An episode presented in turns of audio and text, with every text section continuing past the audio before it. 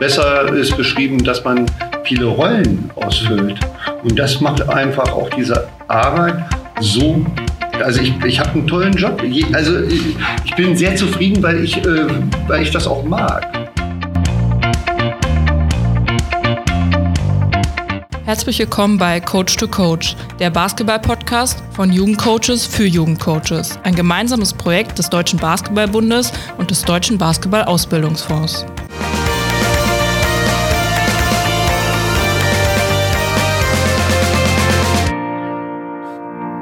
Hallo, herzlich willkommen zu unserem Podcast Mentale Entwicklung eines Spielers von der Offseason bis zur Season, vom Training bis zum Spiel.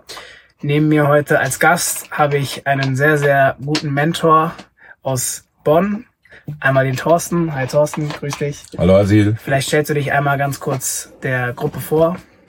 Ja, ich bin Thorsten Schierenbeck, ähm, bin seit 25 Jahren äh, hauptberuflich Trainer, bin, habe viel auch in der äh, zweiten Liga, ersten Regionalliga gearbeitet und seit acht Jahren bei der BG Bonn im Jugendbereich tätig.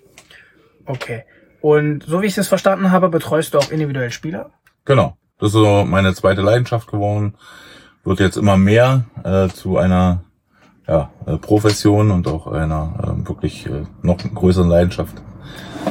Da passt das ja auch. Ähm, vielleicht erzählst du mal von einem Spieler, der ja bei dir angefangen hat mit der mentalen Entwicklung und mit dem individuellen Dasein Vielleicht kannst du ihn einmal ganz kurz vorstellen und dann können wir auf ihn mal so ein bisschen aufbauen, ähm, was die mentale Entwicklung eines Spielers betrifft und ihn als Beispiel nehmen.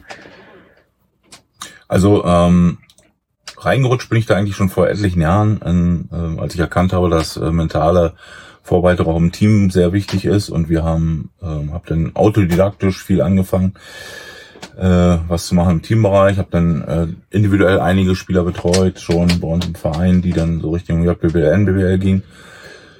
Dann kam die Corona-Zeit und ich habe äh, Lehrgänge dazu besucht und mich dazu vor, äh, fortgebildet. Und ähm, Thema wurde immer interessanter. Äh, du weißt ja, wie es ist. Je mehr man darüber lernt, ja. desto mehr lernt man auch, wie viel man noch nicht weiß, wie im Basketball. Und ähm, ja, dann irgendwann war ein Spieler von mir, äh, den ich schon betreut habe, U14, äh, ist der Jervis, äh, der halt, ähm, wo die Eltern mich ansprachen, wie er einen guten Kontakt hatte, ob ich nicht mal ein bisschen mit ihm arbeiten könnte oder mir mal ein Spiel angucken könnte. Und, mhm. und dann ging's los äh, mit ihm. Er war so mein mein erstes ja, Projekt in Anführungsstrichen und habe dann mit ihm ähm, Spielanalyse gemacht und so weiter. Da, so bin ich danach praktisch reingerutscht. Und wie war so seine mentale Einstellung zu dem Ganzen, als du ihn kennengelernt hattest? Sehr offen. Hm. Ähm, wie so oft bei den Spielern war die äh, vor allem die Selbstanalyse, also die Selbstreflexion äh, aus meiner Sicht der erste Ansatzpunkt, ähm, dass die Spieler in dem Alter sich äh, aus meiner Sicht nicht nicht gut selbst einschätzen und zwar gar nicht hm. in dem Sinne, dass man sagt zu positiv, sondern eher ein bisschen negativ und vor allem nicht, nicht äh, reflektiert genug. Also sagen, bei Jarvis war so das erste Thema äh, nach dem Spiel, er war Topscorer und äh, Team hat gewonnen und, und ich habe gefragt, und wie fandst du dein Spiel? Ja, scheiße. Okay, also dein ganzes Spiel war scheiße, du hast 28 Punkte gemacht und äh, ihr habt das Spiel gewonnen. Okay. Äh, dann weiß ich, wo das Problem liegt gleich. Und so haben wir halt angefangen mhm. zu arbeiten. Ne? Und wie war grundsätzlich seine mentale Entwicklung über die, über die Zeit hinweg, als du ihn besser kennengelernt hast, als du mit ihm vielleicht ein bisschen detaillierter gearbeitet hast, von jetzt von der Offseason bis hin zum, die Saison rückt näher und wir sind jetzt in der Saison drinne? Also es war so, dass ich ja mitten in der Saison äh, im November irgendwann mal mit ihm angefangen habe und da war dann eigentlich nur, ging es nur so ein bisschen um erste Eindrücke, so ein bisschen selbst reflektieren. Äh, Körpersprache auch ein wichtiger Punkt, mhm. Äh, weil aus meiner Sicht äh, der Kopf kann sein, kann ja den Körper steuern. Ne? Ja. Also wenn du, wenn du, er hat da Schultern hängen lassen beim Misserfolg und beim Freiwurf, wenn er nicht getroffen hat, waren so die ersten Maßnahmen, die wir gemacht haben, so ein bisschen reguliert, mit ihm so ein paar Übungen gemacht, auch mal in der Halle, so Freiwurfübungen, Ritual entwickelt und auch mal ähm, bei, wenn er nicht getroffen hat, auch einfach mal zu sagen, okay, sprich mit dir. Ähm, Tennis sieht man sowas ja sehr häufig, ne? Tennisspieler, die ja sehr oft mit sich selber reden, ja. also als Selbstregulation. Ich glaube, dass es auch im Basketball natürlich funktioniert. Du kannst einfach mit, mit Worten auch deinen Kopf steuern und ähm, glaube, dass ähm, der Ansatz äh, für einen Spieler auch sehr, sehr wichtig ist. Und so haben wir dann äh, erstmal die Saison zu Ende, die Woche sehr erfolgreich. Er, ähm, was nicht nur an mir lag, logischerweise, sondern auch am Training. Er hat, ähm, wurde dann Rookie MVP und äh, war auch stolz drauf und aber überhaupt nicht abgehoben, sondern eher so bodenständig und sah das so als Herausforderung an für sich. Glaubst du aber, dass das etwas Gängiges ist bei den, bei den Jugendlichen, vor allem jetzt auch in seinem Alter, mit dem mit den Schultern hängen lassen, Kopf hängen lassen, mental auch mal abschalten ähm, und auch mal vergessen, wo der, wo der Fokus eigentlich liegt? Absolut. Also ich glaube schon, dass der kennt ja jeder von sich auch, ähm, wenn, wenn, ach, in jedem, in jedem Bereich, ne, wenn was nicht klappt oder so, dann ist ja auch die erste Reaktion, oh, so. Ja. Und da ist ja auch erstmal nichts Schlimmes, nur wie gehst du damit um? Bleibst du bei diesen Schultern hängen lassen oder sagst du, Ja. okay, Schultern raus, Kopf hoch, einfach äh, die nächste äh, Situation angehen und ähm, ich habe mal so einen kleinen Lieblingsspruch, ähm, ich kann die vergangenen Würfe kann ich nicht mehr ändern Ja. oder vergangene Aktionen, ich kann die einfach nicht mehr ändern, aber ich kann mich darauf konzentrieren, dass die nächste Aktion gut wird. Ja, definitiv. Und das ist ein langwieriger Prozess. Gerade Mentaltraining ist ja nicht so, Mentaltraining ist ja immer noch so ein bisschen negativ behaftet. Ne? So, dann denkt Ja. äh, der Trainer kommt jetzt mit Püscheln um die Ecke und ähm, macht Chaka Chaka. Ähm, darum geht's nicht, sondern Mentaltraining ist ein Teil äh, eines Trainings, nicht unbedingt eines Basketballtrainings, sondern extra. Auch, auch, ist auch Teil des Basketballtrainings, aber eben nicht nur. Und ähm, ja, insofern gilt es da stetig dran zu arbeiten. Ne? Und das ist ja etwas, was jetzt langfristiger passiert, also von zum Beispiel einer Offseason bis zur Season. Und aus deiner Erfahrung heraus ähm, mit ihm, wie würdest, wie würdest du das von einem Training, beispielsweise Dienstag wird trainiert nach, der, nach dem Off-Day, bis hin, zum, bis hin zum Spiel, wie ist da so die mentale Entwicklung?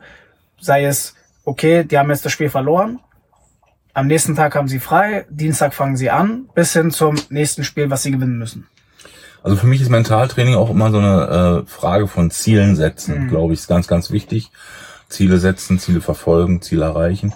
Und dieser Prozess geht ja dann praktisch nach dem Spiel los, dass man das Spiel gemeinsam analysiert äh, und guckt, okay, ähm, wo waren gute Sachen, wo waren Sachen, die man verbessern kann. Ähm, und aus diesem Bereich heraus sich äh, kleine Sachen zu nehmen als Ziele für die Entwicklung der nächsten Woche. Mhm. Woran soll er sich fokussiert äh, worauf soll er sich fokussiert äh, äh, konzentrieren, ganz fokussiert, was er nächste Woche verbessern will. Und das hat er auch so wahrgenommen und auch klar umgesetzt oder wenigstens versucht umzusetzen? Absolut, absolut. Also das ist äh, für für das nächste Training äh, schon sich so in der Woche Ziele zu setzen. Dann haben wir mal vor dem Spiel gesprochen, okay, wie sind die Ziele fürs Spiel auch. Ne, also so bestimmte äh, Anzahl von Abschlüssen, bestimmte Rebounds äh, und so weiter. Also schon messbare Ziele, das ist mir ganz, ganz wichtig. Aber auch Ziele wie ähm, am Anfang war für mich Ziel, okay, versuchst jetzt bitte in jedem Spiel nicht mehr die Schultern hängen zu lassen.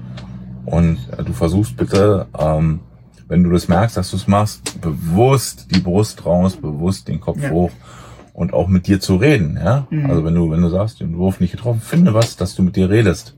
Ja. Zum Beispiel, der nächste ist drin. Das sagst du laut. Ja, klingt vielleicht ein bisschen komisch auf dem Feld. Kannst du laut oder leise sagen, aber rede mit dir. Okay. Ja, absolut. Also ich glaube, das ist auch bei vielen äh, Jugendlichen das Problem. Jetzt, du bist ja ein bisschen älter als ich.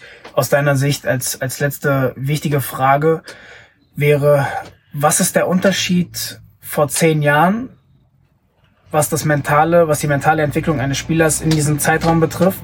Und was denkst du, wie wird es in zehn Jahren aussehen? Naja, die Basketballer sind ja immer so ein bisschen ähm, in bestimmten Bereichen hinterher. Äh, Fußball genau das Gleiche, da war ja Mentaltraining nie das Thema. Ähm, ich erinnere mich damals, als äh, Jürgen Klinsmann damit ankam, der in Amerika groß geworden ist, wo Mentaltraining an einen ganz anderen Stellenwert hat.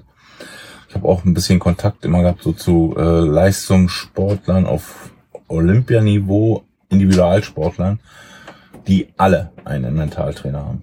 Und zwar jeder Einzelne. Und ich glaube, wenn du, wenn du ähm, als Beispiel nimmst, du hast zwei Sportler auf Top-Niveau, ähm, wobei einer mit einem Mentaltrainer arbeitet, der andere nicht. wer wird den Wettkampf in der Regel gewinnen. Ne? Ähm, Ja. die, die, es ist ganz, ganz klar, äh, auch diese, äh, diese Fokussierung darauf, sich, sich jemand mit jemandem zusammen Sachen zu arbeiten. Mhm. Und von daher glaube ich, dass im Teamsport noch nicht so angekommen ist, auch beim Basketball nicht. Aber es wird in Zukunft immer mehr werden. Ja. Und vor zehn Jahren äh, brauchen wir nicht drüber zu reden, im Basketball, Mentaltraining, ja. Nochmal, ich kann weiter noch, noch, kann ja noch weiter zurückdenken, äh, Individualtraining im Basketball. Nur basketballerisch gab's ja vor 30, 40 Jahren auch noch nicht. Ne? Ja, das stimmt. Da war äh, Individualtraining, äh, wenn du im Team irgendwelche Wurfserien geworfen hast. Und mittlerweile hat der Alba, hat er damit angefangen mit dem, mit der Mentaltrainerin und mit dem Individualtrainer vor allem. Und das, was jetzt, was ich so rausgehört habe, ist, dass viele Spieler ähm, und Spielerinnen auch sehr, sehr zufrieden sind, ähm, dass es überhaupt eine Mentaltrainerin gibt. Absolut. Weil ich glaube, das nochmal als Vertrauensperson anzusehen und mit ihr nochmal über Details zu reden oder die Details, die sie halt fragt, sind nochmal die ganz anderen. Und ich glaube, da kriegt man viel mehr raus, als man als Trainer denkt. Und das ist natürlich auch mal abseits von, von dem eigentlichen Head Coach oder dem Assistant Coach nochmal eine ganz andere Geschichte. Ne? Absolut. Ähm, also kann man als Fazit sagen, jetzt aus deiner Sicht, ähm, dass die Entwicklung eines Spielers sich vor zehn Jahren bis hin zu den nächsten zehn Jahren sehr verändern wird oder er so bleiben wird, wie es auch davor schon immer war. Also ich glaube, bei den Topspielern wird sich sehr verändern. Mhm. Also die Topspieler ähm, werden sich aus meiner Sicht einfach besser entwickeln. Also die sehr auch ambitionierte Spieler, die werden sich einfach besser entwickeln, wenn sie einen Mentalcoach an der Seite haben. Ja. Ähm, der nicht zwangsläufig auf den Basketball kommen muss. Wenn er jetzt natürlich kommt, aus dem Basketball kommt, dann ähm, hat er natürlich vielleicht mehr diesen ganzheitlichen Ansatz. Äh, du weißt ja auch, dass er auch andere Bereiche noch mit reinspielen, Ernährung, Ja. Training, ähm, äh, diesen ganzheitlichen Ansatz. Aber dieses Mentaltraining hilft dem Spieler in jedem Fall, sich klare Ziele zu setzen, klare zu verfolgen und auch bestimmte ähm, Nervosität, äh, Umgang mit Misserfolg einfach besser aufzuarbeiten. Kannst du nochmal zum Schluss auch für, für alle anderen jetzt, ähm, damit man das weiterleiten kann, kannst du vielleicht eine Sache sagen, wie man seine Nervosität vor dem Spiel auch wegbekommt? Es gibt einfache Techniken und Übungen. Mhm. Ähm, für mich ist so diese machbarste, ähm, wirklich vorm Spiel sich hinzusetzen, einen ruhigen Ort zu suchen, Hm. äh, eine Atemübung zu machen, das heißt eine Atemtechnik zu Mhm. entwickeln, so eine Minute bewusst ein- und auszuatmen und vorher noch ähm, am Stück ähm, einfach einen halben Liter Wasser zu trinken als Konzentration. Und diese Atemübung wirklich ganz bewusst fokussiert aufs Spiel einfach einatmen, ausatmen, ganz bewusst in den Körper, Mhm. um einfach die, die Aufmerksamkeit und den Fokus auf den eigenen Körper, auf die eigenen Gedanken zu setzen. Okay. Dann danke ich dir erstmal für den, für deinen ausführlichen Bericht zu dem Thema mentale Entwicklung eines Spielers von der Offseason zur Season, vom Gerne. Training zum Spiel. Ich fand, das hat mir persönlich sehr viel geholfen. Ich werde versuchen, den Spielern vor allem diese Atemtechniken äh, beizubringen oder ihnen wenigstens das, das Gefühl zu geben, dass man mit der Atemtechnik auch äh, einen Schritt weiter ist als einen Schritt zurück. Danke nochmal für deine Zeit Sehr gerne, also. und sehr, viel sehr Erfolg schöne bei deiner Ausbildung. Dankeschön.